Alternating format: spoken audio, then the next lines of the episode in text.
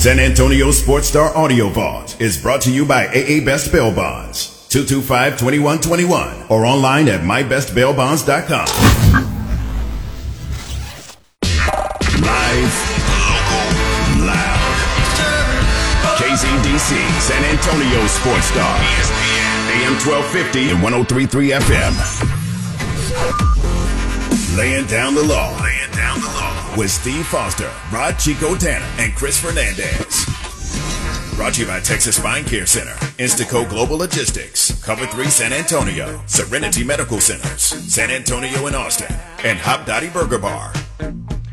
Good morning, good morning, good morning. Welcome into Laying Down the Law right here on San Antonio Sports Star, ESPN AM 1250 and 1033 FM. I am James Pledger. Steve Foster is out today, but I got my man Paulie Greco in studio with me right now as we get set to lay down the law. Paulie, how you been, my man? Man, it is good to be back in the studio. It's been literally two years. I haven't I haven't been back in, in two years, and it's it's good to sit down with you. I mean, we got the uh, the better version of the show today, unlike my man Edwin, who was like, "It's you two guys." Yeah, it's us. We're about to rock this microphone, my man. You're about to get some ratings. We'll see. We'll see. Because Pledge is on the show. Oh, slammed. Not even thirty seconds. I in. know, right? I don't think you're used to having a little a little attitude put back. Yeah, I like that. Let's make it all attitude radio for two hours. I'm I down mean, with that. this is the time of year, man. We are talking about upsets and Cinderella stories and the people that come out of nowhere. I'm obviously talking about NFL free agency Absolutely. because holy cow. What is going on in the NFL to where they are stealing the headlines on the opening weekend of March Madness? They have come in, they have thrown it on the table and said, uh uh we're the big story around here, and there was no bigger story than Friday afternoon, right smack in the middle of the tournament, when Deshaun Watson abruptly pivots after eliminating Cleveland from contention. Then Cleveland said, hold on, hold on, hold on.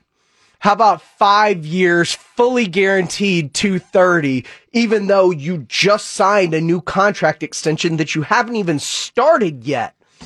it's a uh, hold my beer moment, right? If you're to if you're to Cleveland Browns, obviously you're excited about what you're able to to bring in.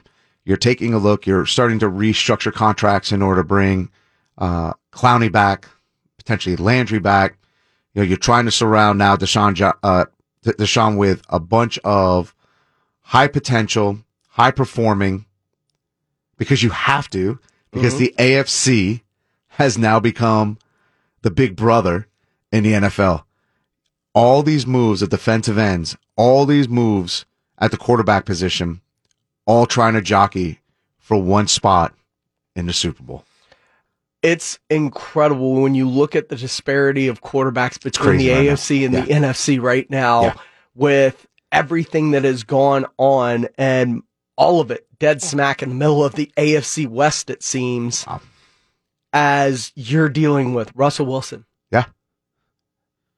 Patrick Mahomes, Who just, I mean, Juju, Justin signed. Herbert, crazy.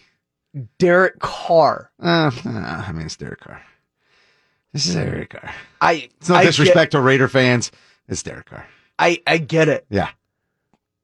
As a fan without a quarterback again, not I would only take a one, Derek man. Carr. Yeah, I, I don't. I love me some Zach Wilson. listen, I don't want to turn this into jet radio, but uh, You're gonna. It's fine. no, no, I'm not. I'm just. I would just say this: it's the first time in a few years where I'm excited. You should be. I, I- I'm love me some Zach Wilson. Very. I'm giving, and I don't usually do this. uh, Douglas is a plus off season so far, addressing just about every need. I think we'll address the needs in the draft with four and number ten. I think if he doesn't back down, right, and get more draft back picks. down. We're backing down. Yeah, everybody seems to want to just get out of the 1st I'm- round. I- just let me go back. Yeah. Collect more Collect. picks. I'm good. collect. But it's so crazy right now to sit there and look at NFL teams that don't have quarterbacks that are going into this year, mostly in the NFC, minus, you know, the Houston Texans. You have Tyrod Taylor who left, went to NFC is going to be the backup for the Giants. I mean, wherever he goes, that quarterback in front of him usually Gets hurt. ends up playing pretty well. I like he to me. I like him. He's a winner.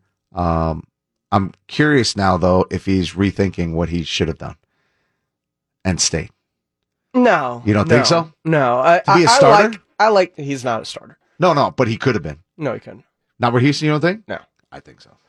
Davis Mills showed towards the end of the year he played a lot better. Uh, the rookie learning curve started to Yeah. kind of kick in for him towards the end of the season. Got wins over the um, Chargers. Played well in the Titans against the Titans in the final game. They were the number one seed in the AFC. Uh, actually had a really good performance against the Rams, who were the eventual Super Bowl champions. So things started to click for him, it seemed, going down towards the end of the year. So they're going to let him ride and see what they got. And I have no issues with that. Tyrod Taylor had lost his job to a, another rookie quarterback like he seemingly does everywhere he goes. and that's okay. Yeah. Because he is good at what he does in terms of bringing along these younger quarterbacks, Right. which is good for Daniel Jones Oh yeah. it's really good for Daniel Jones in terms of having that guy in that quarterback room with him because I do think there is a lot of Benefits. at least benefits, yes, to having him to help bring him along because he hasn't had that guy. What's Davis Webb? Right. I mean, I mean, who does he have behind him to actually show him. him the NFL ropes and and teach him how to be a professional? Nobody. Yeah. Well, he can run. I think we saw that last year, and I think that what As the Giants. as his feet don't get in his way. That's right.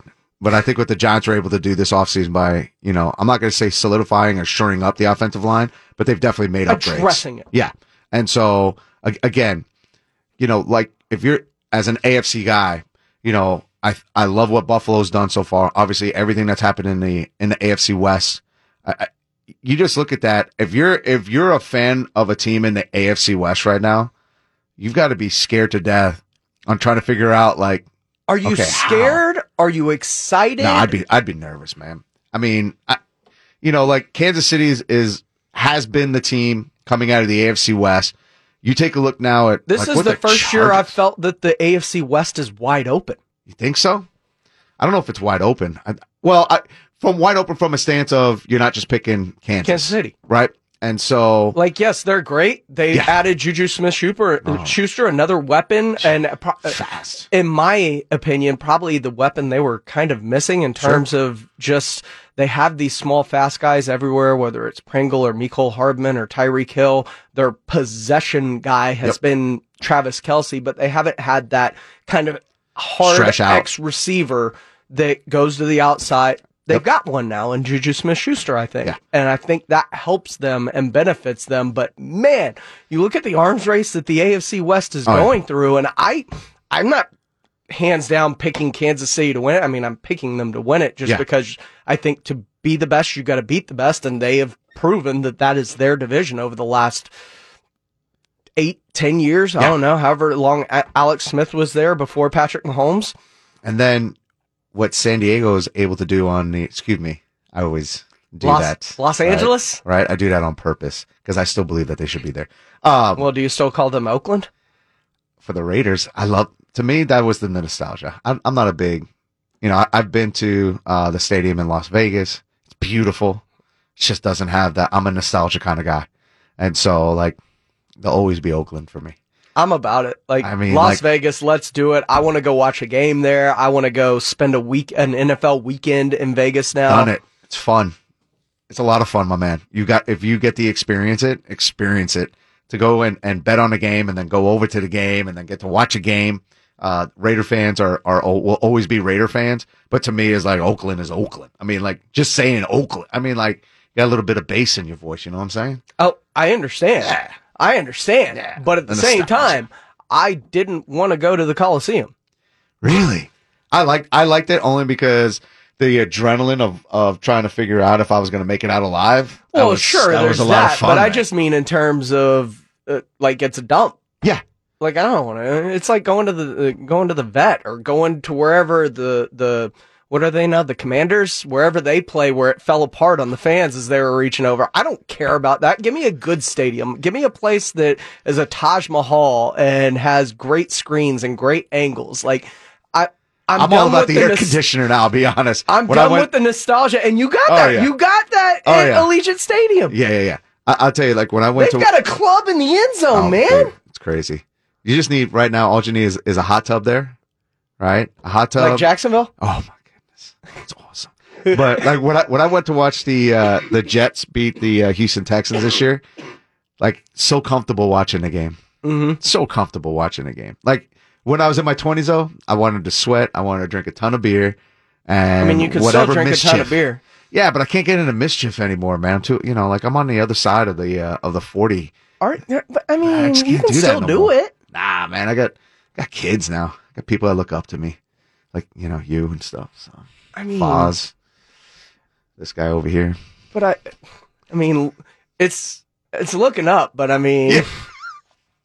I mean, really, the bar is kind of low It low anyway, now. so It is low, it's not that big a deal. but you know, like when we, when we talk about bars alone, you take a look at you know the excitement NCAA bracket. Nobody, there's no way Oh, I've got St. Petersburg in my Sweet 16. you did. No. No, I was gonna. Say, I was about to say, man, that I- I'm about to bow down to you. Uh, this is to your point and how you open the show, which is like exciting times. Every single sport is headlining right now. Baseball's Major League back. Baseball. Uh, not not to say I'm not a big hockey fan, but like you've got trades in hockey that are Mhm. happening. You know, so wh- when you take a look at it's this time of year and then October, like those to me are like the two best times of year. Football's kicking off. You got Major League Baseball uh, uh, getting into playoffs. NBA's kicking off, right? A- And it's it's the exact same excitement right now. And so, like, if you're a sports fan, it's it's you're ODing on ESPN, CBS Sports. I mean, all these channel TNT. You know, tonight big game for the University of Texas, right? I, I mean, Mhm. like, you have an opportunity if you're if you're UT, if you beat Purdue, you have a potential Final Four matchup. I, that's the way I'm looking at it right now. So like everything that's happened over the last couple of years washes away. You get that big win tonight. It sets you up really, really well for that Final Four run. Really well. It's amazing that It's Chris awesome. Beard was talked about and oh man, this team's underperforming. What's going on? Every year we hear that. and all of a sudden gets into the tournament, gets win. All of a sudden you're looking at Purdue, it upset there, and all of a sudden the narrative is switched on Chris Beard. All of a sudden, Yeah. And I can't wait to talk about the game because I've got a couple key things that from watching yesterday's games and watching um, uh, last week's or this weekend's games, there is one thing that has absolutely stood out to me that is a difference maker. I can't wait to talk about it on the flip side. Well, I- we're going to talk about it next. Then Yeah. we'll we'll start getting into the brackets. We'll break down yesterday's games. We'll get you ready for today's game. We're talking tournament coming up next, right here on Laying Down the Law on San Antonio Sports Star, ESPN AM twelve fifty and one zero three three FM. Laying Down the Law is brought to you by Texas Spine Care Center, Cover 3 San Antonio, Coordinated Financial Group, and Hopdoddy Burger Bar.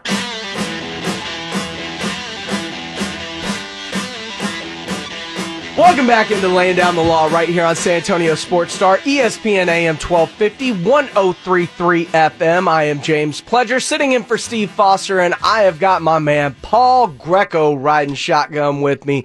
We're taking it till 11 o'clock this morning, and a little bit of breaking news as we get set to kick off this morning. A little breaking news in Major League Baseball. Wow. Shocked. This is breaking news from San Antonio Sports Star. Major League Baseball, we have another shortstop off the board. First, it was Carlos Correa, who ended up going to the Minnesota Twins earlier this weekend. Three years, $105.3 million. Now, the other one is off the board as Trevor Story has reached an agreement with the Boston Red Sox. This, according to the USA Today. Wow. I did not see that coming. Of the teams listed, no. I knew the Astros were in the mix. I knew Yeah. the Yankees were in the mix. Yankees, Yankees had early that they, they weren't really in it, in it, but to see Boston come that that man, that's huge. I, I'm a big Trevor Story fan. Like I'm a fan now. You know, obviously, when you take a look at, and you know, baseball's my thing, and you take a, and you take a look at the numbers and. Um, you know, being part owner of, of Baseball Digest and sitting here watching this guy come up through the minor leagues, Yep. this is a this is a kid that I'm curious to see what the numbers are going to be in Boston. Obviously, being a righty and you're playing uh, with the you got the, the the big green monster. I'm curious to see how the numbers reflect uh, in Boston. You're going to a division that has, I think, better pitching.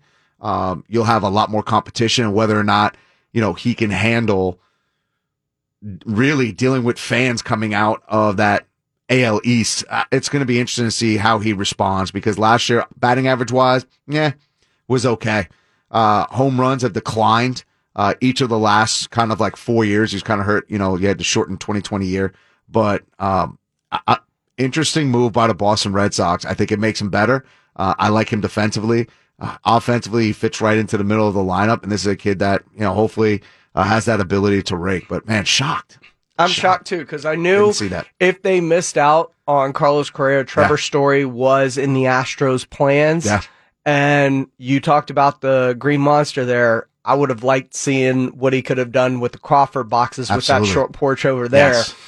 And him going to Boston now, that opens the door for the rookie, Jeremy Pena. Yeah. He is likely going to be the shortstop of the future in Houston, who was tearing it up in AAA prior to an injury last season.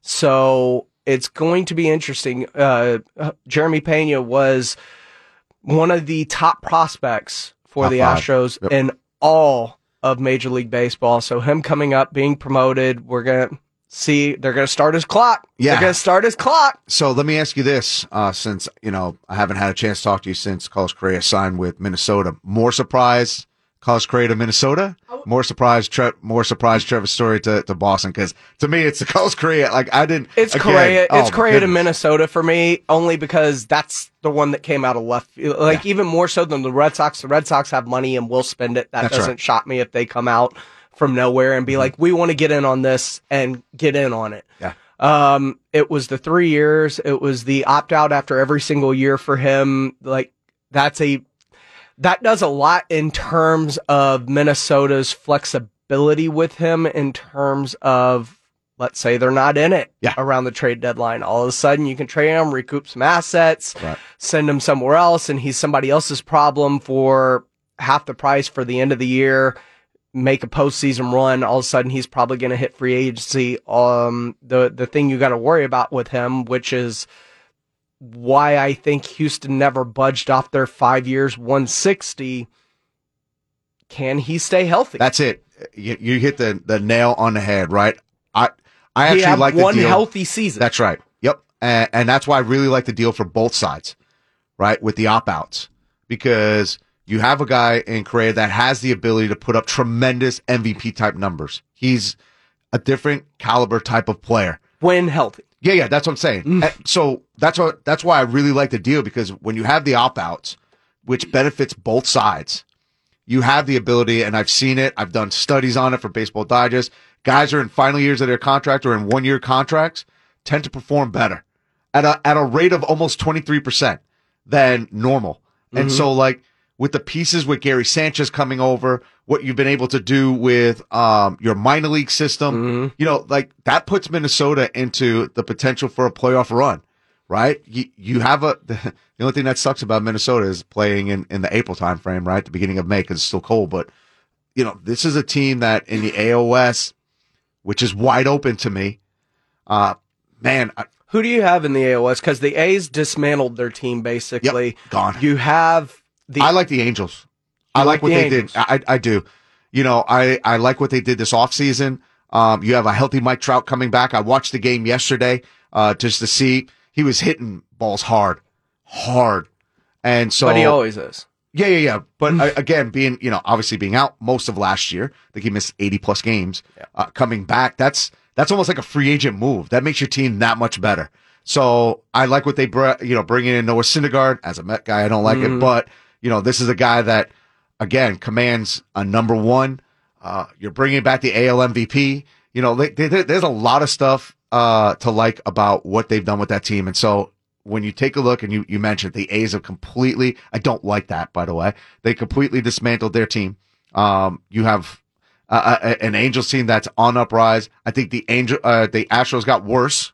Yes. Right. I think Minnesota's come up. So to me, that really opens up the door for, for the Angels. I, I really like them. And. Texas made a lot of moves this offseason. You see them spend a whole bunch of money.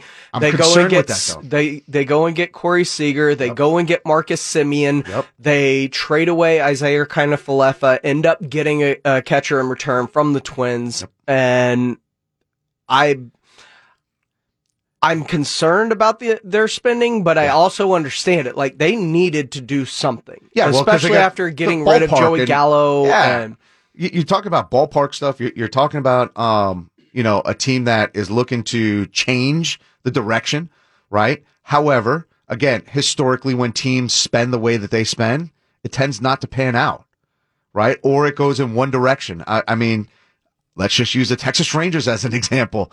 Alex Rodriguez, Ivan Rodriguez, Juan Gonzalez, Rafael Palmeiro. Like you had a team that everybody on paper was like, oh my God, it was a great fantasy looking team. That's what I see this year. Marcus Semien to me, although we've seen the power surge because of some of the mechanics he's made at the plate, you know, this is, I, I'm not sold on him yet. I have to see it in reality. I have to catch on uh, on the bandwagon to be like, yup, this is a team that can make damage. But I, I don't, again, I'm going off of historical ways that teams have spent and how many wins does that actually buy you? I don't see it getting enough wins to buy you into the playoffs, especially with again, the AL, the, the AL East just got better. I mean, you, mm-hmm. you know, so like, I struggle with that. I struggle with that. I really like the Twins in the Central now. Yeah. Like when you look at the Central and what's happened when you're talking about the White Sox and the Guardians now, Yeah. uh, the So Cleveland hard. Guardians, the So. Minnesota Twins. Uh, uh, like I like what they've done. I like the addition of Sanchez. I like Correa. I like what they have to offer. I think that's a team that can make a little bit of noise in the in the American League Central. Chicago And White Sox are still the team to beat though. That team is, They lose Carlos Rondon. yeah, but I'm, I'm okay with that. You know, and you, what you didn't see behind the scenes is the Chicago White Sox trying to keep him. Mm-hmm. That's what you didn't see. Right. And so like to me, when I look at that, it's like, okay, we're still really, really good. Mm-hmm. And that, that's a team that to me, if, if we're doing like projections right now in, in the middle of, um, the, the preseason, that to me is, is the team to beat. I know the Braves lose Freeman in the National League, but are they still the team Yeah. to circle in the Yeah. in the American or in the National League? Yeah. Their, their bullpen, they just signed Kenley Jansen. Right. So you take that away from the Dodgers. Now Kenley Jansen isn't Kenley Jansen from a few years ago. Um, but it is He is still probably nails. one- yeah, you bring back Clayton Kershaw again. Clayton's not the player uh, that he was uh, even three years ago, but you slate him in as a number three. Psh, You know, I mean, like, I mean, the I- I- Dodgers are never going Yeah, to lose Dodgers, in their right. pocketbook. yeah, They're like they're going to spend the money to have the most talent on the field, and they've usually got the most talent on the field. But I Yeah. think the Braves, who are the de- defending NL champions, have a really good roster put in place, a- and supplementing the loss of Freeman the way they did, uh, going and training for Olson and uh, the Huge. additions that they had. I really like what the Braves did this offseason and trying to keep a championship level team on the field. yeah. Uh, you know, when you take a look at the the National League, it's right now it's going to go through the Braves, right? And again, I keep bringing up up the Dodgers just because of of what they were able to do um, this offseason as well. And you you take away a, a key factor uh, away from the Braves, but you like you said, you bring in a guy like Matt Olson, you sign him to a long term contract, which is kind of confusing to me because why not keep your MVP? Freddie Freeman. you know, and you let him go to the Dodgers. That seems counterproductive to me. However, um, I'm going to say it just because I could say it. You know, the Mets made some really great offseason Mhm. moves. You bring in a guy like Max Scherzer. Uh, you know, Max is, That was huge. dude. You don't, you don't under, you, you lose a guy like Noah. Like I would have loved to have had those three together, but I get why Noah left. A ton of money. Um, you got better defensively in the outfield. You were talking about trading away pieces.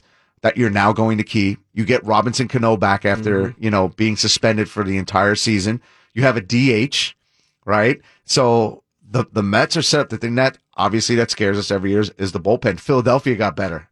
You know, they, they signed two really good outfielders, Yep. uh, in the last couple days. So like Major League Baseball, man, is, it's really going to be fun. Um, I'm excited for April 7th. I don't like the fact that we pushed it back, but now that's my new kind of first day off. uh, you know, I got six screens at the house ready to go. But, you know, between that, you know, we talk football, you got the NC. I mean, like it's, it's chock full of greatness. And I know we promised we were going to talk NCAA, But that's the hook. but, you know, you Got you get some teasing. breaking news. Trevor Story, the biggest remaining free agent, signs with the Boston Red Sox, awesome. kind of coming out of nowhere. It kind of derailed it a little bit, but I promise we're talking tournament next, right here on the uh, laying down the law on San Antonio Sports Star, ESPN AM 1250 and 1033 FM. Laying Down the Law is brought to you by Texas Spine Care Center, Cover 3 San Antonio, Coordinated Financial Group, and Hopdoddy Burger Bar. Welcome back into Laying Down the Law right here on San Antonio Sports Star, ESPN AM 1250, 1033 FM. I am James Pledger sitting in for Steve Foster today. I've got my man Paul Greco riding with me shotgun all the way till 11 o'clock. You can watch the show on our Facebook or YouTube live feeds. Just search San Antonio Sports Star, subscribe, watch, comment along. Also, you can get me on Twitter. I am at I am Pledger. We found out the details of that Trevor Story deal. It is six years, $140 million, can be seven 160, also an opt out after four, if we care to dive into the details of that. But the NCAA tournament is in full force. And once again, the story of the day is the St. Peter's Peacocks, who, after upsetting second seeded Kentucky, have now gone on to upset seventh seeded Murray State 70 to 60 and punched their ticket into the Sweet 16, Paulie G. The St. Peter's Peacocks. I know you had them in your bracket. Yeah. I think I forgot to put them on there.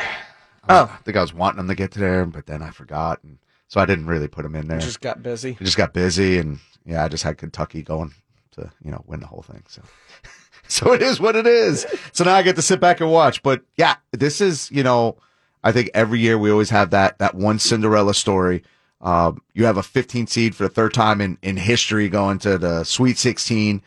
And as much as it's exciting to talk about St. Peter's, it's more exciting to, to talk about what's going to happen potentially tonight as a UT fan, right? Against Purdue because you have the opportunity now to play the darling of the NCAA tournament. Um, and this is one of those matchups when you take a look at Texas and Purdue that is going to be fun to watch. And I think I teased it a little bit going into break on the one thing that has been an absolute difference maker in this NCAA tournament. And as a former, I'll just say high school basketball player, Okay. right? Uh, we did a lot of run and gun. The full court press is absolutely destroying teams right now. And it is obliviating my mind as I watch teams run to corners to get double teamed and then jumping up in the air and trying to throw balls off of people's legs. It is the most embarrassing thing that I think I've seen in NCAA basketball history is the fact that we're overcoaching and not coaching like the absolute basics of how to break a press. And so if I'm any type of team moving forward, one, I'm trying to say, okay, how do I break a press? But two, I'm trying to put as much pressure on the, on the gentleman that's trying to handle that, that ball up the, up the court and trying to force unforced errors because we saw it yesterday in Baylor as mm-hmm. soon as they started putting pressure on the Tar Heels. We've seen it with St. Pete's. We've seen it with Wisconsin. These teams that have the ability to put pressure are dominating on a defensive end. And that's why we see teams with great guard play Yeah. end up advancing in the tournament because a lot of these teams that are l- led by bigs or a, a strong front court have a tough time breaking presses or anybody that gives them any kind of pressure that they don't see during conference tournaments Yep. or, or during their conference seasons. And if you're able to take the ball out of a guard's hand, or if the uh, guard's not their their strength of their team, all of a sudden that team can crack under the pressure. And I think a lot of these new balls are also having an issue. You see how shiny and orange that ball is. They aren't playing with regular balls that they're used to during conference play to where, you know, you bring your own balls and, and it's got a certain feel and it's got a certain bounce and it's got a certain grip. These, yeah. these look like they're, they're bouncing a little heavier. They look, people look like they aren't handling the balls as well as this they the were only during show the conference. talk, that's talking about balls, by the way, and, and how they're affecting the game. Just so you know, that's the kind of detail that we're trying to bring while Foz is gone. So we're trying to bring, we're trying to really shine up the balls and make sure that you understand how, how Oh, and they the are balls come shiny. into play, man, because they are in play right now. but it, it's I think it's a factor It because is, you've man. seen teams struggle bringing the ball up when when they're not dealing with elite guard play when they're when they're dealing with guys that you know can't break a press when they're dealing with guys that uh, you know maybe their primary ball handlers is their leading scorer who is a forward and they're not used to receiving that pressure all the way up the court so it, it kind of throws their offenses out of rhythm and you said it uh, number 8 North Carolina Yeah. Had a tough time late as they were up 25, at one.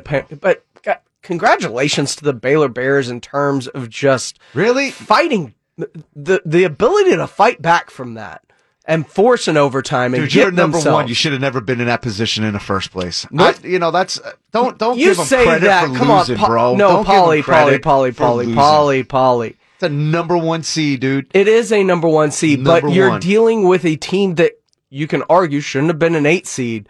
North Carolina, while struggling early in the season, was one of the hottest teams Oh, yeah, coming coming into in. the tournament. Sure. They're a team that waxed Duke Yep.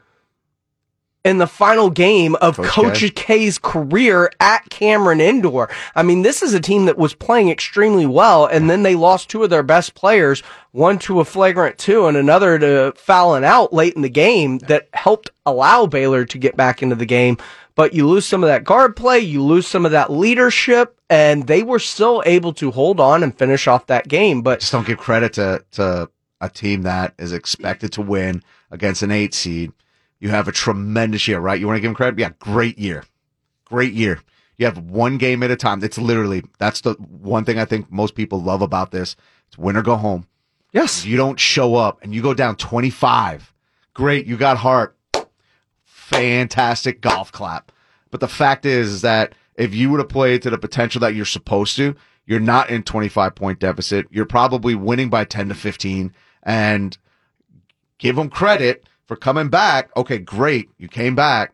At the end, though, there was an expectation and you didn't live up to the expectation. I'm super disappointed in how they came out yesterday and played in that first half. I get it, but it's basketball. You have off nights as shooters, and and Sochan had an off night. He didn't shoot the ball well, and he was one of their top scorers. So it's it's difficult. I get it, but any given night, somebody can be hot, somebody can be cold, and that team's going to advance. That's why we see St. Peter's in the Sweet 16 right now, because if it went the way we thought it would, they would have gotten bounced in the first round by Kentucky, but Kentucky, like's been their problem most of the year, they don't really have a guy that they can dump the ball to and get points. Yeah. So using your logic, which I appreciate a lot, right?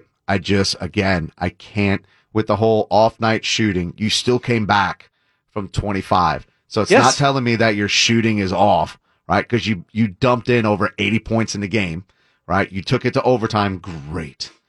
Again, that's another opportunity. It's now zero zero. Mm-hmm. Pledge zero zero. You're supposed to be the number one seed, right? And again, that's why I said I can't give credit. I can't give the golf clap if you're losing, particularly when it's zero zero. You have seven minutes to showcase the reason why you're the number one seed, and you fall short. I have a hard time with that. I really do. I don't have a hard time in a, a situation like this because the North Carolina being an eight seed is an aberration. There's no in no world should eight North Carolina ever be an eight seed. They're a blue blood. They are But one of the best though? programs. They've got some of the best talent. They were projected to be one of the top teams going into this season, one of the top teams in all of college basketball. They've got a great coach in Hubert Davis. So, uh, like, yes, I get it. It's an eight seed by optics, but I don't believe it was truly an eight seed by nature. North Carolina's a good team. Just like Michigan. Michigan's not an 11 seed.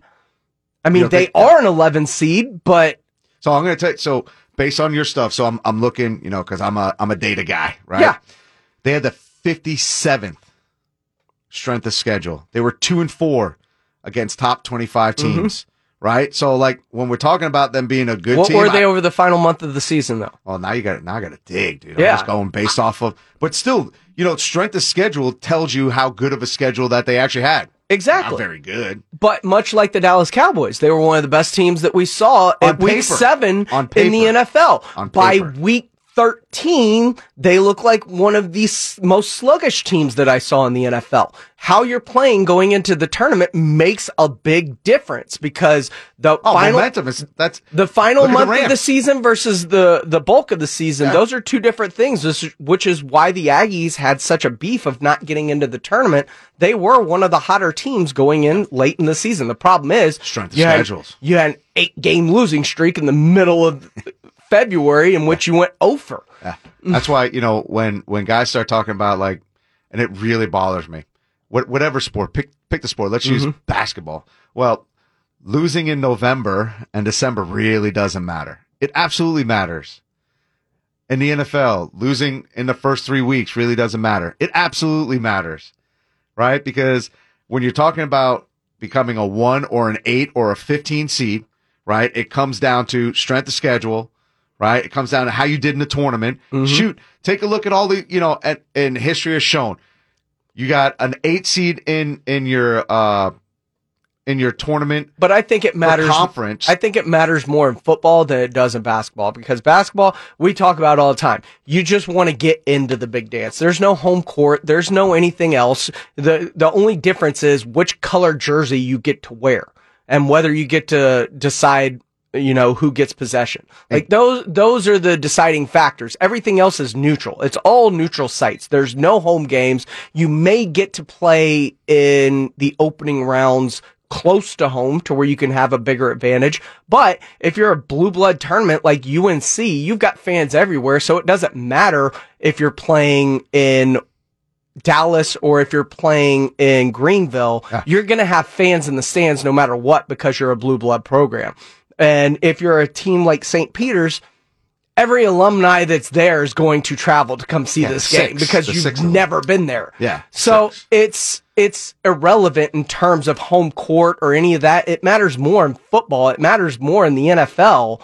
Those early season games and what it matters and whether it means home court or not than it does in basketball with the NCAA tournament because you're rolling the ball out into a neutral site for the most part. Here's the other reason too, right? If you're in conference play and eight teams get to go and you're the number eight team and you win and you get that automatic bid, right? And then you go in and you're one of these small town, I don't know, St. Peter's types, and you're the 15 and you end up winning your conference and you go in and you beat a Kentucky, right? And you're beating one of, I'll use your, your words, right? The blue bloods out there Mm-hmm.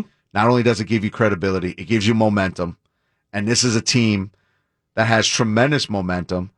And you're talking about the disparity of 12x in how much money comes into your program, what it's showing you. And we talk about it almost every year, Pledge. It doesn't matter if you're UNC. It doesn't matter if you're St. Peter's. What matters now is the fact that college basketball has shown over the last 10 to 15 years how anybody can win because there's so much talent Mm-hmm. in the NCAA for basketball because they're not going to uh, the NBA as, as they were back in the day. And that is why it makes this so much more exciting. So much more exciting. Now, again, UNC and where they're at and where they come from, you can only use that so far. You still got to play. And that's why, to me, Baylor right now is more of a disappointment to me than Kentucky. No disrespect. It's personal because the state of Texas, way more disappointed in Baylor. Thomas Turner on our Facebook live feed says the break between regulation and overtime saved North Carolina. Baylor had all the momentum at the end, and North Carolina was able to regroup in overtime. Why Appreciate can't you keep that momentum going? That's my point. He's making my point. Appreciate you joining in on the conversation, Thomas. Disappointed. Don't forget, coming up next, Rod Chico Tanner with the AAU Focus on Youth Sports joining us next right here on Laying Down the Law on San Antonio Sports Star, ESPN AM 1250 and 1033 FM. Laying Down the Law is brought to you by Texas Spine Care Center, Cover 3 San Antonio, Coordinated Financial Group, and Hopdoddy Burger Bar.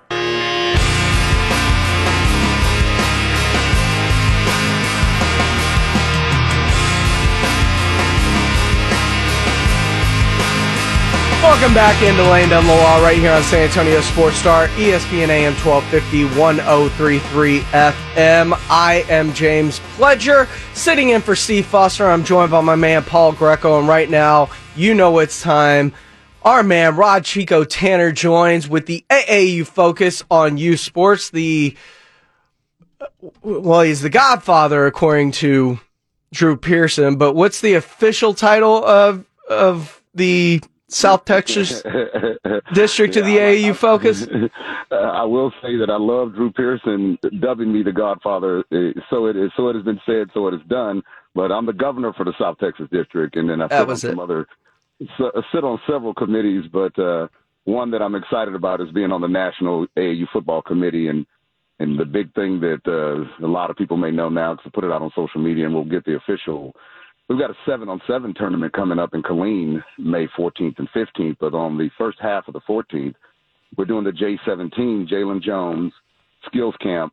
Uh, Jaylon Jones actually was from the South Texas district of AAU, went to Cibolo Steele High School, and is a starting cornerback at A&M going into his third year. He started as a true freshman, but he played AAU football. He ran AAU track, went to multiple Junior Olympics in track, was in one of in our first All Star game we did at Cowboy Stadium. So so so pleased that he's wanting to come back and be a part.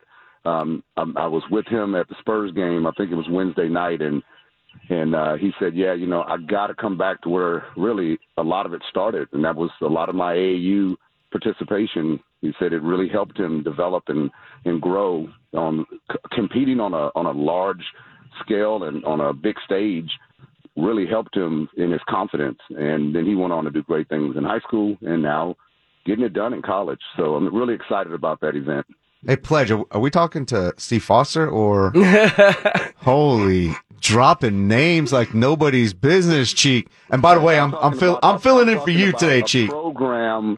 I'm not. I'm not dropping names of who oh. I played college football. Oh no, but you went to the Cowboys game with them. I, I mean, like, come on, man. Played, he played in our All Star game, our youth All Star game. Yeah. You got to listen, Greg. It, I wasn't talking about who I played with. No, no, I'm saying that you and him went to went on a Spurs date to the Spurs game, and actually, I ran into him at the Spurs game, and he's he's doing a program with us. My God, dude, I'm just talking about what the kid is doing with the program. Now, Jeez. Chico, how how big is it that people like Jaylon come back? Who have come through this program that ha- you've seen play in the game up in Dallas that they come back after going through it and basically reinvest in this program with the AAU and what it means to the actual program itself? Man, it is huge because honestly, it's it's really the first one to really step up and do it at this level. So that is why I'm so excited that he was wanting to do that. And, and we've had a lot of track athletes come back after their collegiate time or during their collegiate time. They'll come in the summer and work with the kids. Um, so I'm excited about the fact that, that Jaylon is, is wanting to come back and be a part of the program that he participated in. So it is it's super exciting to me. Hey Chico, you know, we doing stuff with the uh, with young ladies here in San Antonio, and you know, this week I get a I get a text message from one of the moms uh, for one of our collegiate athletes that's literally killing it at the at the D two level right now. You know, thanking for the things that we do, and you know, to your point, when you start getting those players coming back, I think as I don't know, you said you're the governor. I'm just a coach, man. So I'm I'm a little, little title guy. Um, you know, getting the opportunity for those folks to to come back to me, that's the most rewarding piece is to know that you know I I did have an impact in this player's life. Um, I did have an impact on, you know, how they took it to the next level. And unlike a lot of coaches here in San Antonio that look at these young adults uh, as commodities, we're taking them and looking at it as the opportunity to mold and grow them so that they do have the um the importance of what we call cheek like you've got to leave a legacy. You've got to leave a legacy right? Because you have two ways to come back into our program. When people see you they're super excited or when people see you they're like i don't even want to talk to them and so you have a choice and so right. I, I, love the fact in the stories that you're talking about where, you know, you have kids coming back wanting to give back because that's the true testament of what a good program is. Yeah, I've got a young man over at UIW, Kyle Lewis. Same who, here. Uh, They yeah, they just won the men's indoor Southland Conference championship, and wow. And I've got a another show that I'm doing now, the Tanner Report on Semi Pro Live, and and he was on my show, and he talked about the same thing, and now he's coming back and helping and officiating the track meets or or just he's actually stepped in because I do the announcing. One track meet, he stepped in and did the announcing. Love so it. it was really cool, man. I was like, wow. So he, a great kid, uh, you know, academic All American, and and getting it done. So I love, I love the fact of this is what it's really about. Ah. You know, it's not about all the trophies. It's about this building good people and building quality uh, citizens in our society. Chico, I got two former players on my coaching staff at Incarnate Word High School right now. Two former players. It's huge. Love it. Hey, Chico, quickly, what else we got going on with AAU? Man, track coming up. We're going to be in Seguin for qualifiers up in Killeen in June. We had to shift from DW Rutledge Stadium. That's under construction. They're redoing that stadium uh, interior. Oh, yeah. So, so we're going to be at Matador Stadium at the middle to end of June for our big qualifiers. We've got diving competitions coming up, volleyball, taekwondo, a lot going on in the district. That is Chico Tanner, the governor of the AAU. We will be right back with more right here on Land Down the Law.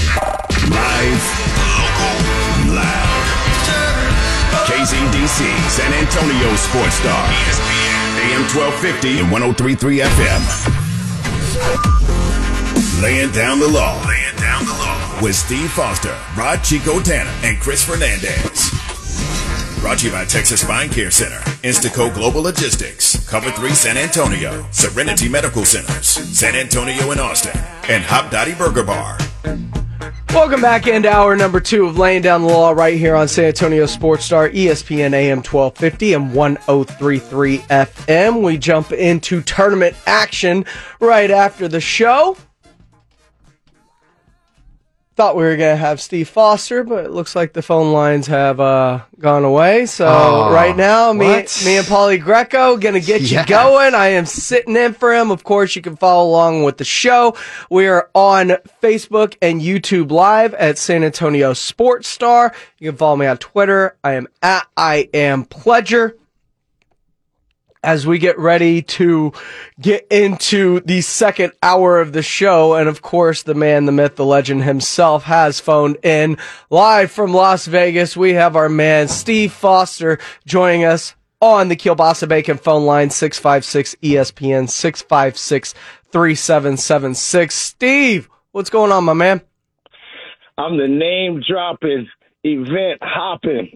There's no doubt about that. Always facts. Uh, hey, facts. on and popping, supporting. What's up? Hey, no, listen. Uh, great show. Uh, I think uh, y'all have been spot on on a bunch of things. It's it's always interesting to get a perspective of your peers and how they come across and and and do what they do in, in the same uh, sandbox as, as you. And a, a lot of great points, but Man, Greco. Yo. How, how you how you gonna hit me like that with the with the I'm playing Chico?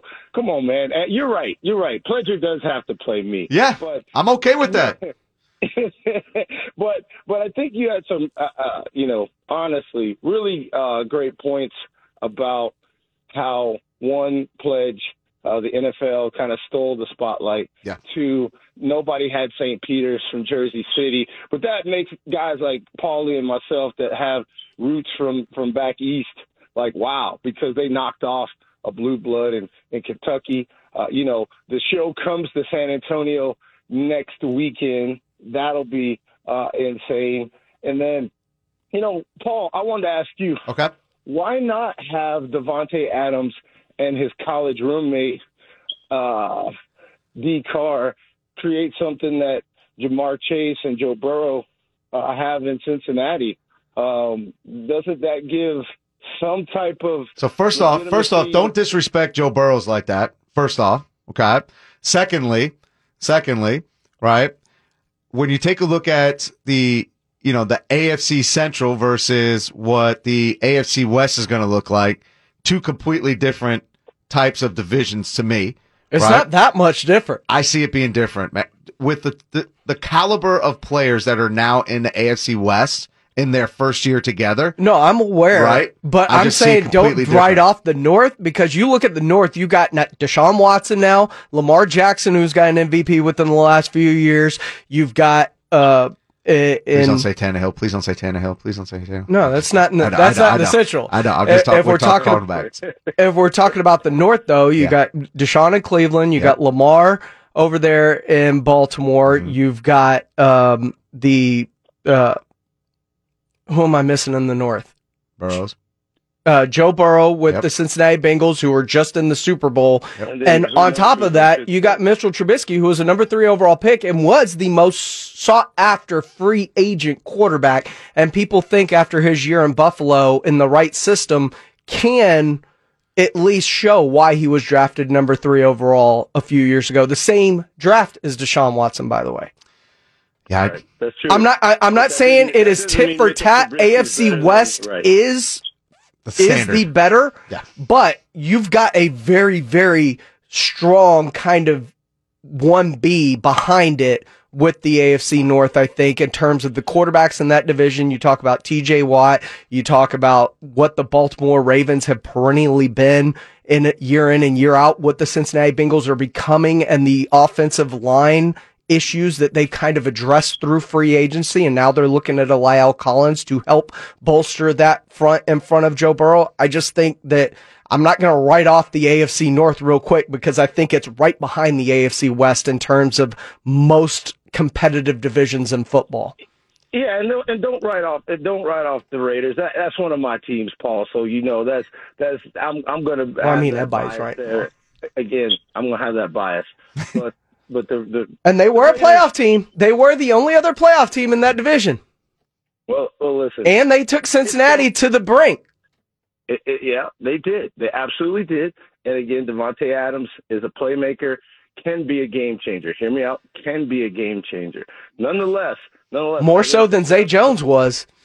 Uh, yeah, and, and, and nonetheless, nonetheless, you you gotta get past Justin Herbert you you got to get you got to get past Patrick Mahomes, who did get better with Juju on that beat. Mm-hmm. You did get past Justin Herbert. It, it, yeah, but I'm just saying you're going to have to get past him and now that defense. And, yeah, yeah, it's not going to be. And Russell Wilson. be great football. Yep, it's going to be great football. so, I mean, so rank uh, rank what? those quarterbacks. Rank what? those four quarterbacks for me, Foz, because you talk well, about. He's fourth. Yeah, he's definitely fourth. That again, proving again to to the point that I'm trying to make. In that again, in four, four in that division, four in that division, again, is not so bad, and that's only because because it's four teams. Yes, they went. Well, again, they did add Chandler never, Jones on defense too. Uh, Hundred sack club. You, you still, like you said, they still did well last year with less than they will have this upcoming season. But but but let's get back. Is he better than Josh Allen? No. Okay, no. so now we're five. I'm just I like no. when you talk about quarterbacks, especially but, but, like in again, the AFC. It's a team sport, but it's a team sport. And the quarterback is everything in the NFL. Not going to take that away. But there's something interesting because we saw it with Joe Burrow and Ja'Marr Chase. When you have a quarterback and a receiver that can have something special. Because again, Davante Adams, you have to say he and Aaron Rodgers had something special, without a doubt. But if he's willing to go back to his college guy, it's just an interesting blip on the radar right now in the NFL. It steals a lot of headlines. Yeah. And Let me ask you this, Foz. On the so, do you think moving forward, the size of the contract and the amount of money that they're paying them, paying him, excuse me, uh, is going to hamper the Raiders as they move forward? 28 and a half a year. That's what I'm saying. Do, does it, well, it does it, it cause issues? It could. It, it could. Yeah. It could. But again, again, you have to see, and it's a now league, right? It's a very much oh, yeah. now league. The Rams so, proved that, you know, right? Coaches like Lovie Smith, who gets a chance again, he got he got relieved at ten and six with the Bears. You know, ten and six would have bought you first place in the NFC East for the last six years. You know, it's interesting how life works. I think the NFC, like y'all said too, it's just there. You know, best best best of luck to whoever gets through that. Let us know what happens because most of the focus is going to be again back on the AFC, like back with my man Ken Stabler and the rest of the guys from the Oakland Raiders, Dan Fouts, and all those guys back in the day in that old school '80s AFC West, without a doubt. Who's your winner, Paulie, for March Madness? Uh, they're they're already out. They they oh. they they kind of got oh. upset. Um, it was Kentucky. Oh. So now I'm just like, just sitting back and enjoying watching. honesty.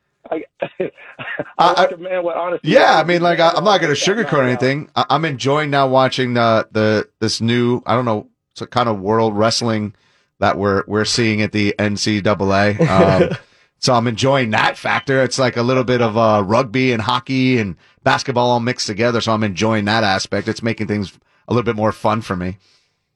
Yeah, and and I know you're excited that baseball's back. Think, oh my goodness! You know, America's pastime. Can't wait. You, you can't can't complain yeah. about that, especially yeah. a man that coaches softball in the ways that you do. Yeah, no, I'm, I'm, i mean, we were talking about it at the beginning of the show. You know, um, as Pledge was playing you and did a great opening. Right, we were talking about uh, this being one of the. I think it's one and two. I'll use I'll use Pledge. It's one A, one B. Right. One A to me is in October uh, 1B is like right now. And the reason October is because you actually have NFL games and yep. then there's the playoffs in, in both baseball and hockey going on at the That's same right. time. And it's just this convolution of all these sports coming together all at once. Yep. So it's like, this is, you know, these, I, I was talking to Pledge, these are the days that I miss being on radio and being in the stands, you know, covering games, uh, like I did back in the day. Uh, but I don't, I don't miss the, uh, not being homes. I like working from homes now. You know what I'm saying? Uh, I get you. I get you. yeah. Uh, anybody I should uh, legally go down to the uh, casino and, and maybe get a three game parlay. Maybe we'll talk about that uh, off. Oh, I like that. But, uh, well, I mean that that's pretty that's pretty easy. I like Texas tonight. I will say that. I'm I'm I'm looking for a smidge of an upset tonight. Parlay Texas Tech and Duke. Ooh, Texas Tech. Oh yeah, put a ton of money on Tech tonight. I, I do I do like Texas Tech. Yeah. Uh, or if you want to keep it all, if you want to keep it all Texas, you got to get down there before uh, eleven ten. But parlay Texas Tech and Houston. Ooh. Oh yeah, yeah, yes, yeah. The the, the big Tex, the big Tex parlay. I love it. Yeah. No, they, you know they've got everything all over the place. Even in the suburbs, they've they've got the. Uh, I'm not throwing you know, TCU in that parlay. Sorry. And all that. Yeah. Okay. Fair enough. Well, gentlemen, always a pleasure. Great that. uh uh, y'all can can help out. I appreciate it. My sister right now is leading me by ten points in the pool, but that will not last long. And uh, you know, I have to be honest with that, and we'll we'll see how everything turns out. I, I did two sets. I did one where the Zags win, and then one where Arizona. I like the Arizona pick. I'm I'm okay with that. I want yeah. Coach K in a walk off. I'm about storylines. Yeah, I don't. I don't. no, uh, show me voting no. Yeah, I'm not a big fan of that one. Just give me storylines. Storylines over integrity every time. okay. He is the host of the show, Steve Foster, Join us live out in Vegas. Foss, thanks so much for hopping on with us this morning. All right. Thanks, fellas. Take care. He is Steve Foster. You can follow him on Twitter at Foss underscore sports. I am at I am Pledger. Of course, you can join us on the Kielbasa Bacon phone line 656 ESPN 656 3776 or on our Facebook and YouTube live feeds. You can comment along with the show. Keep us entertain and apprised as to what's going on. Coming up next, though, we were talking a little bit about the NFL. Let's dump, jump deep into it because the Dallas Cowboys look to have gotten an easier road out of the first round of the playoffs finally. We'll find out if it helps them moving forward because free agency has been very minuscule so far to this point for them. We'll see if they've done anything that's really helped move the needle. Coming up next, right here on Laying Down the Lawn, San Antonio Sports Star, ESPN AM 1250 and 1033 FM. Laying Down the Law is brought to you by Texas Spine Care Center, Cover 3 San Antonio, Coordinated Financial Group, and Hopdoddy Burger Bar. Welcome back into Laying Down the Law right here on San Antonio Sports Star, ESPN AM 1250 and 1033 FM. I'm James Pledger. I'm joined by Paul Greco. We're sitting in for Steve Foster today, as well as Edwin Hafner producing today's show as always. I look at the NFL, and we've talked a lot about it this morning, but I think Deshaun to Cleveland makes a lot of sense in terms of why he chose them over whether it was Atlanta, Carolina, New Orleans. I think he he really relished the fact of going home, and Atlanta was in the lead. But once Cleveland fully guaranteed five years, two thirty on a brand new contract, and came back to the table with that, it was hard for him to say no. Yeah, you know, I have a lot of issues um, with the move from a personal standpoint, right? Um, I, I don't like girl dad. yeah, I mean, here's the thing, right? So I'm going to get controversial for a second. So kneeling, right, for racial injustice gets you a a lot of backlash, a lot. But what this gentleman did with 22 allegedly. There you go. Right. We'll put the quotes around that. I mean, you have to because and, yeah. a, a, grand jury decided no bill. Not so, enough evidence. Exactly. Not enough evidence. Now, um, I wish we had Foz right now, right? Because not enough evidence could have been 20 out of 22. You had evidence, but you didn't have it on the other two, right? There's a lot of circumstances behind that. Mm-hmm. And, you know, I, everything I see Cleveland Browns fans are like, I see like half and half. Half are ecstatic, you know, half are like, I can't believe my team did this. Oh, I think it's full static. I don't think I've seen anybody, at least not on Twitter, not on social media. Everything seems pretty exci- excited really? about being. They're a Super Bowl team now. Yep. They are a Super Bowl team now. It is hard to not quantify them in the upper echelon of the NFL. I don't think they're a Super Bowl team again, and the reason why I'll go back to the conversation we had with Foz. The AFC is absolutely stacked. Mm-hmm. I don't see them as one of the top five teams in the AFC right now. With the Bills, everybody but uh, the Raiders in in the West, right? I think you have you've brought up Baltimore. You have the Titans that had a really good year last year and fell flat as a number one seed right? And they continually will fall flat because Ryan Tannehill is their quarterback, yeah. which is why you put Cleveland in that in that category we because even, they now have that quarterback. I didn't even mention the Bengals. And that's why I said I don't think they're a top five team in the AFC, let alone a Super Bowl contender.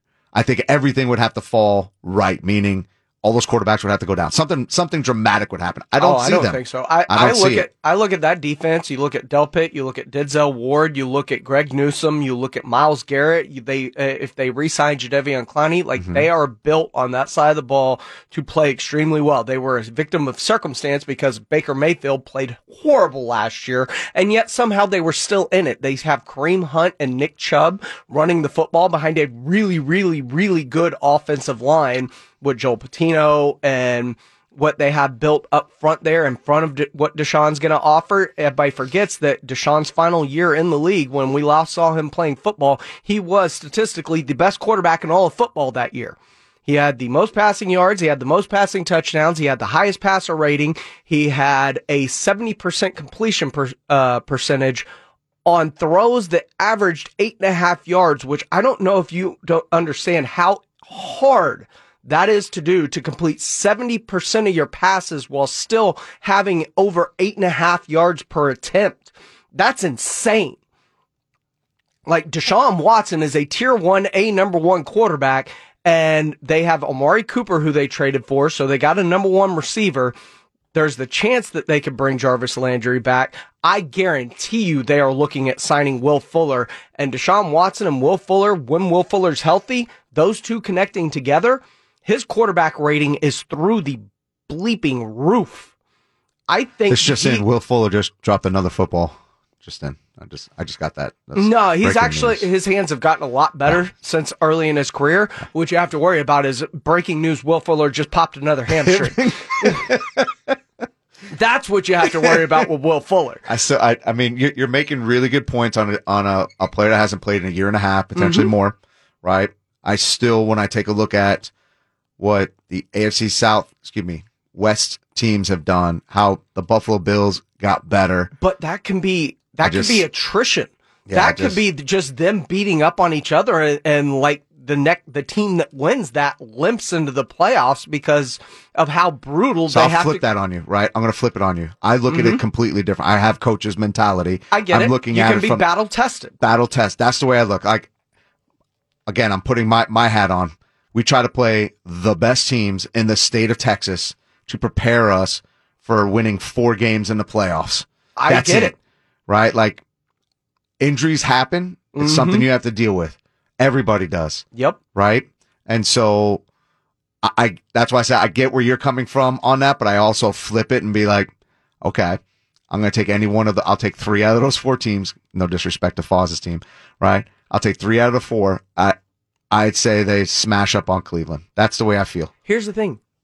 You can say the same thing about the North, though. You could take three out of those four teams, and I'll put Pittsburgh to the side, even though Pittsburgh's got Mike Tomlin and is perennially good. And well, has never never had a losing season. That's, exactly, that's, that's a lot of goodness.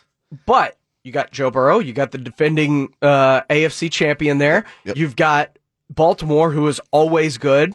I think Cleveland's going to be near the top of that. I mean, that is another feast or fate. You can be battle tested and hardened yeah. in the AFC North, just like you can in the AFC West. I think the team that's going to have the easy road is going to be Buffalo. Who are they going to play? Well, they got this little team called the New York Jets. Oh yeah, right. And they have a New England Patriots team that behind Mac Jones had a really good season they last did. year. Um, that team came back to earth really hard late in the season, though. Yep. And I think they got some cap potential problems, right? We've already seen a lot of moves by them this offseason, but the Bills definitely have the easiest path um, out of the teams that we've spoken about. Well, the Titans have the easiest path. You think? They play in the AFC South. Yeah. You might be right. That's why they're number one seed, right? Yeah. And then get I destroyed mean, hosting hosting a game. Exactly. Should have won, right? I feel you. I mean, that's the easiest path. But yeah. in, in terms of the superstar quarterbacks and the teams that we think are going to be there in the end, the Bills obviously have the path of least resistance, and that they're good though. They're really they're good. really good, cow, and they so add good. a Von Miller on defense. Yes. I agree, but I look at this and you can write off the Cleveland Browns if Deshaun Watson does not get suspended this year. I believe Cleveland is in play to be a contender in the AFC. It is that simple. They they are built as such, and that is the one piece that they were missing. Yeah. Now, is there some rust after missing a year? Maybe, but it's no more rust than if he blew out a knee in week one, oh, yeah. never played all year, and then all of a sudden he's back the following year. Only he instead of rehabbing, he was just practicing the whole time. So again, data driven, right? That that's the way I like because we're in a stat driven world. Yep. I'm curious to see a stat of a player that has won, moved teams, mm-hmm. two coming off a year of not playing, and what that performance actually looks like. That would give us a basis, Drew at least Brees. a baseline, to do that. Who? Drew Brees. What about Drew Brees? Labrum sh- surgery. Yeah, but he didn't move teams. Yeah, he did. Well, from I he mean, went from the Chargers to the Saints. Yeah, but I'm, I'm he he tore his labrum. He had con- reconstructive surgery, which is why he didn't year? go to Saban. They they played extremely well. Yeah, I'm curious. That's one example. That's why I say I'm data driven. I want to see. No, I, would like to I, see some cases. I understand, but not, not, a lot of quarterbacks move teams like that. Yeah, I, I mean, you talk especially franchise quarterbacks. Yes, and we're in a different world where franchise quarterbacks have the freedom to move more easily a la Russell Wilson, what we saw with Aaron Rodgers threatening to move all off season. Uh, this is Matt Ryan potentially moving. We saw Carson Wentz move twice in the last couple years. Not franchise quarterback. I, I get what you're coming from. But we there is more freedom of movement among quarterbacks than there ever has been. So you know, so why do you still have fan loyalty? Is that then? barometer. Why do we still have fan loyalty? You're bringing that stuff up because I'll be honest, like that stuff pisses me off, man. Like I am not a fan of where we're at um, with allowing so much movement. I got, I got a question. Behind. Okay, are you a fan of being able to change jobs in your field? Am I a for a better situation? It? I don't have a contract. So I, it's hard for me to say, give an answer to that. If I had a contract, it'd be different. Would it? For me, I'm just, you're asking me I'm personally. just saying as a capital- So yes. So I'll give you an example. I signed up for the military, mm-hmm. did my time. Then I got out. Then I made a move. And there are a lot of people who get out on technicalities. Uh, yes, because that's called they screwed up and they're getting out on, on dishonorable discharges or medical. Mm-hmm. Right. So they're not asking to be moved to the Air Force, to the Marines. You know what I'm saying? So like that's, I have issues again from a fandom standpoint. I have so much issues in today's world to where you can't get behind a player. Like, let's be honest. You can sit there and get a player's jersey and it's worthless will, unless your name is Tom Brady. I will give you this though. Uh, and even Tom Brady's jersey is worthless. if you if you I mean, his, I mean, his his last touchdown football is definitely worthless now. Five hundred G's down the toilet. That oh went fast. God. Talk about a a, oh. a, a something that oh. didn't hold value very long. I feel so like I feel so I, bad. I ask this because we are a capitalist society in almost everything that we do, right? Mm-hmm. Everything that we do. Yet we show loyalty to these franchises that don't show loyalty to these players in terms of you're not performing. I'm going to cut you. I'm going to release you. You're not going to get any of your guaranteed money, right?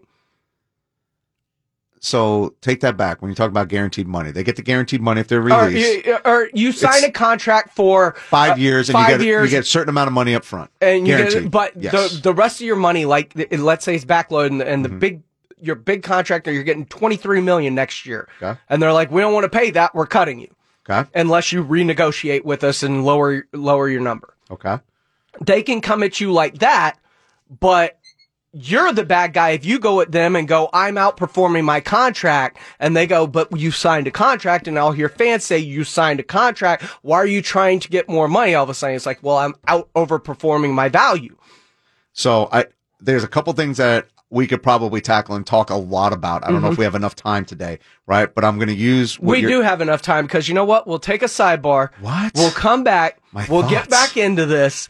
Get your thoughts in order. get them all collected right now. Get them, get them collected. I know you're an analytics guy. I get am. those, get those numbers in order for me, and we'll talk about it next right here on laying down the law San Antonio Sports Star, ESPN AM 1250 and 103.3 FM.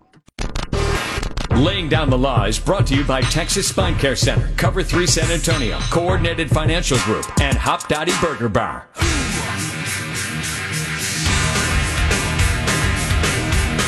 Welcome back into Laying Down the Law right here on San Antonio Sports Star, ESPN AM 1250, 1033 FM. I got Paulie a little riled up as we went into break, so I wanted to take the time, keep us on the clock, and let him get his thoughts out in order Order. I don't know about that. But we're talking about, you know, contracts and yeah. players and player ha- empowerment, as it will, yep. as we've seen in the NBA with players kind of controlling their movement and where they want to be and where they want to go. And it's starting to happen in the NFL, as we've seen in terms of Deshaun Watson, who had a contract with the Houston Texans that he literally just signed yep. the year before, and he was about to start his new contract this year that he had just signed was taking meetings with teams about where he wanted to play despite being on a team. Yeah. I think that the Deshaun is a different different type of situation only because of you know what was happening. Okay, I Russell think there's Wilson. A, so yep, so let's talk Russell Wilson, right? So Russell was inside a contract was looking at the uh, peripherals of the contract, uh, the dynamics of where the team was going, and which such contract gave him a no trade clause. That's right, because he was trying to protect himself, right? And so this is where I hate to use this word, but industry insiders are talking about a mutual divorce between the two teams. right? Seattle came to him, said, we're looking to restructure. We're looking to rebuild. Mm-hmm. Is this something that you want to be a part of? The answer is probably hell no. No. Right? I've got so, a few years left. Absolutely. I want a chance to win. So I have, as a franchisee, if I'm a Seattle Seahawks fan, I'm disappointed. At the same time, I understand the dynamics behind that. Where I have issues are where players are demanding that they want to leave or they want more money. And I'll use what, what you talked about earlier, right? They, they outperform their contract. And so one of the things I take a look at from a data analytical standpoint is if I'm an agent, mm-hmm. right? One of the things that, that we do, and I'm going to, uh, let me give it to you like this. I'm, I was, I, I no longer do it, but I was one of the top fantasy players in the country. Okay. Two years in a row, uh, rated number one in projections for, for Major League Baseball. Mm-hmm. Okay. The reason why that happened was because I'm projecting what the future is going to hold. Why are these agents not projecting what their players are going to do in order to incentivize the contracts to reach said goals?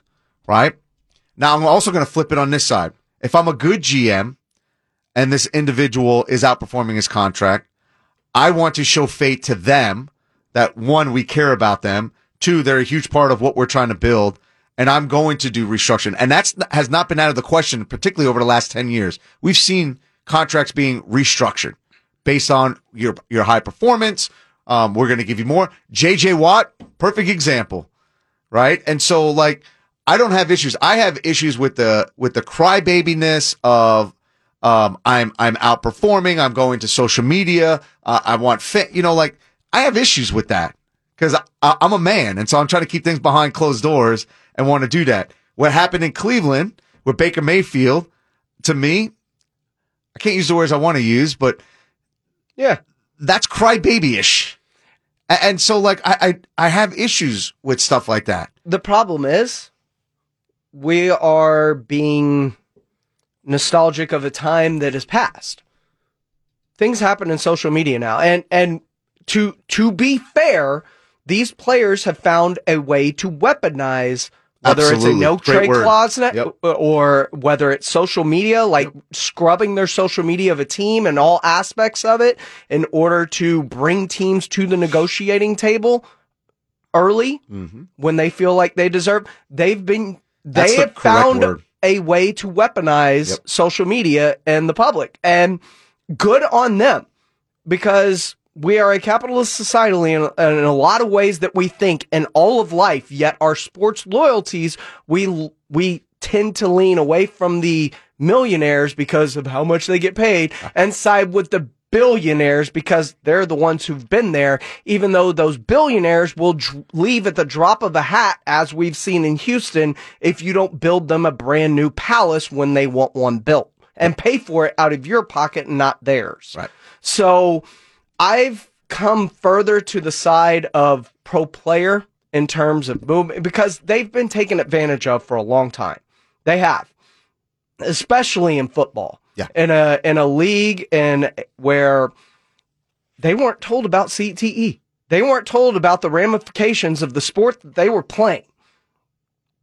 And so I've just leaned closer towards the player more so in recent years than I ever have before. And the money is there to go around. I understand that it's a salary cap league, but the Saints just went from 75 million over to 35 under in terms to uh, bring in Deshaun Watson eh, because they thought they had a chance at him.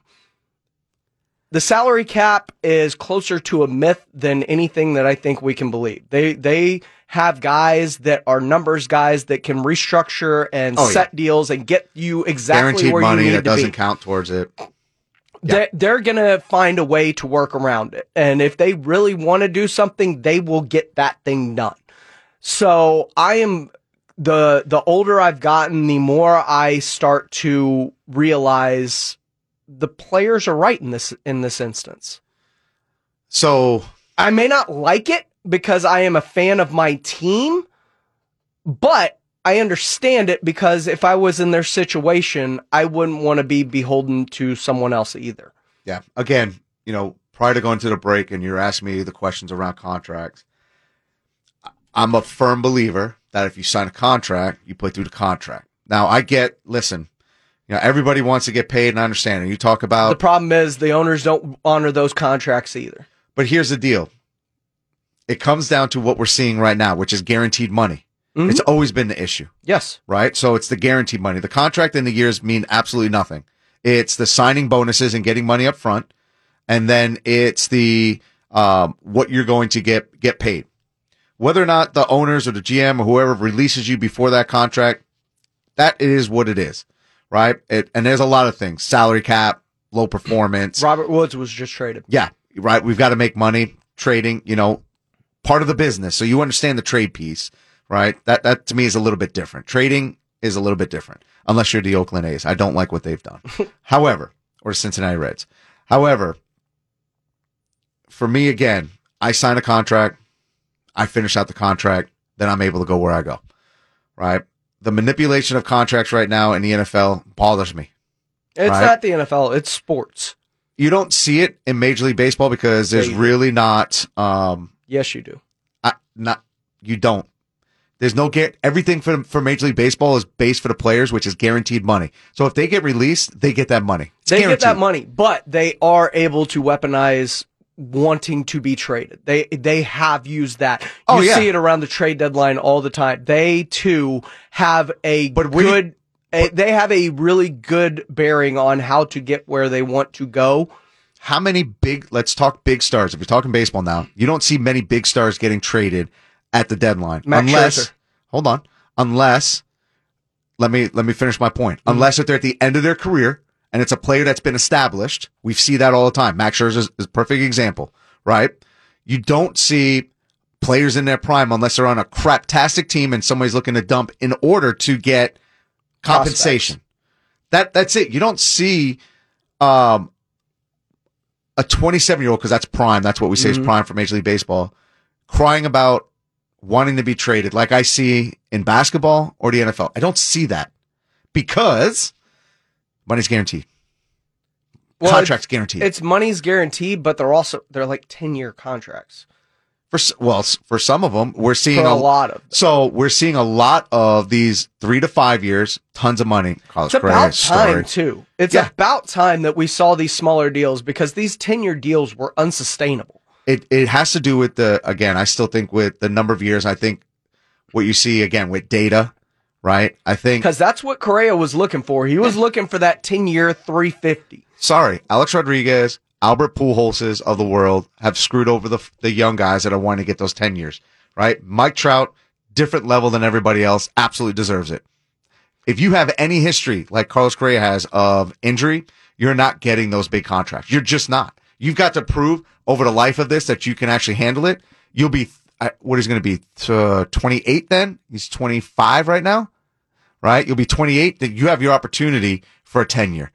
But I don't, I still don't think, I think you will not see 10 year contracts in Major League Baseball again. The NBA wants to have their cake and eat it too in terms of guaranteed contracts and being able to form super teams, you know, get where you want to go. And we're seeing that with these super. How's that working out for the Lakers? It's work, it worked out well uh, last year. Yeah, they got a title during COVID. Yeah, two years ago. Excuse two, me. Two. Yeah, biting them in the ass now. Biting them in the ass now, but I guarantee you they'll find a way to move Russell Westbrook's contract, bring in another star that's more equipped to pair with LeBron James, and they'll be right back in it. He sets the tone. LeBron James is the one that actually changed all of sports in terms of that. Oh yeah, with the move to the Miami Heat. Mm-hmm. Oh, there's no doubt. He was he was the one that literally changed everything, and now we see people are using these shorter term two year deals. Yeah. Build around me, prove that you're going to build around me, and if it doesn't work, I'm going to go somewhere else. That's right. And what those shorter term deals in the NBA also do is while you lose the long term financial stability of that long term guaranteed money, you get the I'm going to hit the market again after the cap goes up. Yeah. And when the cap goes up every year, and we're starting to see this in the NFL too. We're seeing teams with opt outs after early years, you know, uh, three year, you know, early option after a third year, player yeah. option. It's because quarterbacks especially want to get to the market again to get another bite of the pie mm-hmm. before instead of getting five, six, seven year deals like but, Patrick Mahomes did. Yeah. Which Patrick Mahomes is the aberration. Yeah. He took a long term deal in order to build a contender around him that has a lot of places to restructure that deal for him. So I love the fact that you're making my point stronger because everything that you're talking around the contract is around the agents trying to take care of their players and looking forward right, to what is coming next. Mm-hmm. And I think as an agent and as a player, you should have that more in mind versus what you're doing right now, right? I, again, I don't like when players are coming out and be, pay me more for what I did last year. It should be pay me more for what I've done after these couple years and have performed. But to the point that you're bringing up, which is making my point stronger, which is opt out years, right? Understanding where the game is going as a whole from a, a financial standpoint, understanding what the contracts look like with Amazon and mm-hmm. your and your commercial base. That is how you start to build yourself what I would call bigger, uh, faster, stronger in a mindset standpoint in order to be as lucrative as possible as a player. Not a whiny ass person, right? That is constantly crying that you want more money, yet you've only performed in a year. Juju Schuster, for instance, he's had one, maybe one and a half good years. He's great on social media. Mm-hmm. Great on social media. But man, put it all together. That's why this one year contract, I am so excited to see what this guy can actually do with, I think is a really good quarterback in a really good system. Um, against some of the top flight defenses in the AFC this year. Like I'm excited about that because I want to see the awesome social media starlight put together with a really good NFL season to see exactly what you can do. And you talk about the the one year guys, yeah. one year guys. Love That's those. the thing. You guys you guys strike while the iron's hot. Mm-hmm. So it's not a couple of years. Pay me for that year. You just saw it. Pay me for that. Yeah. And that's what a lot of players are doing is trying to strike while the iron's hot. And that's part of contract negotiation. And I think that that the agents currently are running circles around the general managers in in sports leagues right now. Right yeah. now, you know one of one of the great things that uh, uh, Spotrac does a really good job with with contracts. One of the things that I've been trying to to do some research on is is the one and, and two year contract. I, I want to say, please don't quote me on this right now, but uh, this year is going to be the most one and two year contracts that have been done in NFL history. Mm-hmm. Right and they're talking about how next year's class is going to be even bigger for NFL free agents. And so again, it's constantly going right back to my point is that we're starting to see not only players but agents understand the future versus the right now, right? I'm really curious to see if baseball at some point will take that because again, Carlos Correa's deal I like because it's literally three one year contracts. Yep you, oh, you wanna, you want more money? Prove it. As a player, it's like, oh, I want more money. I'm about to prove it. And I love that. That to me starts to show. However, I also have a lot, I feel as though I have integrity, which is I'm trying to put my best out there every single day. Um, and so like I, that makes me excited to see not only what he could do, what he could do for his team, but at, at the NFL level, again, I, will just keep going back to Juju Schuster because this is the guy that has the ability but spends more time social mediating, right? uh, versus performance on the field. He is uh, Paul Greco. I am James Pledger. We are sitting in for Steve Foster right here on Laying Down the Law in San Antonio Sports Star. When we come back, we're going to put a bow on the show and get you ready for the NCAA tournament games coming up starting at 11 that you can catch right here on San Antonio Sports Star. That's 1250 AM and 1033 FM. Laying Down the Law is brought to you by Texas Spine Care Center, Cover 3 San Antonio, Coordinated Financial Group, and Hopdoddy Burger Bar. Welcome back into Laying Down the Law right here on San Antonio Sports Star, ESPN AM 1250, 1033 FM. I am James Pledger. I'm joined by Paul Greco. We're sitting in for Steve Foster today, about to put a bow on the show as we get you ready for the NCAA tournament. The Second day of the round of 32 as the Texas Longhorns will take the court tonight as the six seeded Horns take on third seeded Purdue at 740 tonight. I'm excited. I can't wait for that game. Now, why do you think the Horns have such a huge chance to upset Purdue coming into this game? Because Purdue, A, they have the size. They've got 7 4 down the front court. They're 6'10 across uh, the front yeah. Uh, without him. And they've got one of the best guards in the nation in Jaden Ivey. I know. I know. That's why I'm rooting for Texas.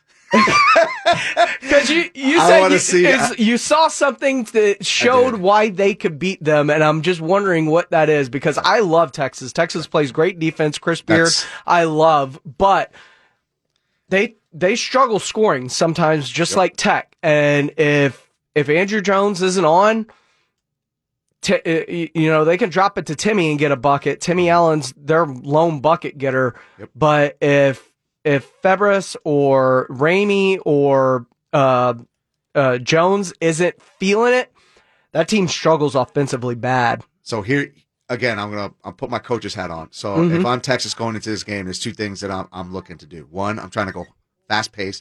I'm trying to run it out of the court, and two, I'm trying to put as much pressure defensively. You brought it up, one of the top teams defensively uh, in the nation. So that's those would be the the two keys for me for victory for for UT to get past Purdue um, and then play the uh, the Sweet 16 Cinderella uh, team, which again that really excites me uh, because now you get to play the villain, and I like playing the villain. Uh, so that those would be the two keys I think for success uh, for Texas tonight uh, against Purdue. You've got to put, you've got to run them out, right? You've got to slow down the front court for Purdue. Um, and what I mean by slow down the front court is that you get them super tired um, and you run them out. And then defensively, you're you're full court pressing. You're trying to trap and see how you might be able to reduce that shot clock mm-hmm. for Purdue. Um, yeah, th- those would be the keys. Those are things I'm going to look for. And, you know, hopefully if, you know, any UT fans that have connections to, to Coach B, just let them know that, uh, that Greg said that's what he needs to do to win tonight. so. Other games today, Texas Tech at 6'10 taking on Notre Dame, who had a big upset in the first round. Texas Tech, though, they're one of those teams that I think can make a deep tournament run between their defense and their ability at being six eight six ten across the board from front to back court, man. They are just long, defensive, tenacious, and they get after you. Uh, Texas Tech taking on Notre Dame. Houston will play Illinois coming up at 11:10.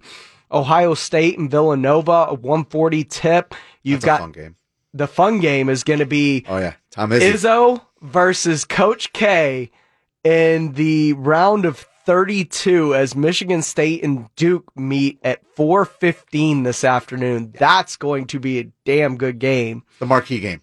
Right? I think that's what everybody I think so. It's the marquee game for today. So that's I think the game that everybody's looking for. Um, you know, you spoke about you know getting getting Duke to the finals mm-hmm. is is the key because it's going to create the stories uh, at least to the final four you know, you can't sleep on a on a Tom Izzo defensive first mentality type team. Nope. So again, that to me is is the showcase, the marquee game of the night. And again, UT. But UT Duke has a couple of those top lottery picks. Ooh, AJ yeah. Griffin and Paolo Banchero, a couple of guys to watch out for also Buckets. today. Uh, TCU is going to take on Arizona at 8:40. We've got Auburn, the two seed, and Miami at 6:45, and of course Iowa State taking on Wisconsin in that Big 12 Big 10 matchup at 5:10. For Paulie G, I'm James Pledger. For Steve Foster out in Las Vegas, thanks for letting us sit in. Thanks. Have a great weekend, and of course, enjoy the madness as it unfolds. This is San Antonio Sports Star.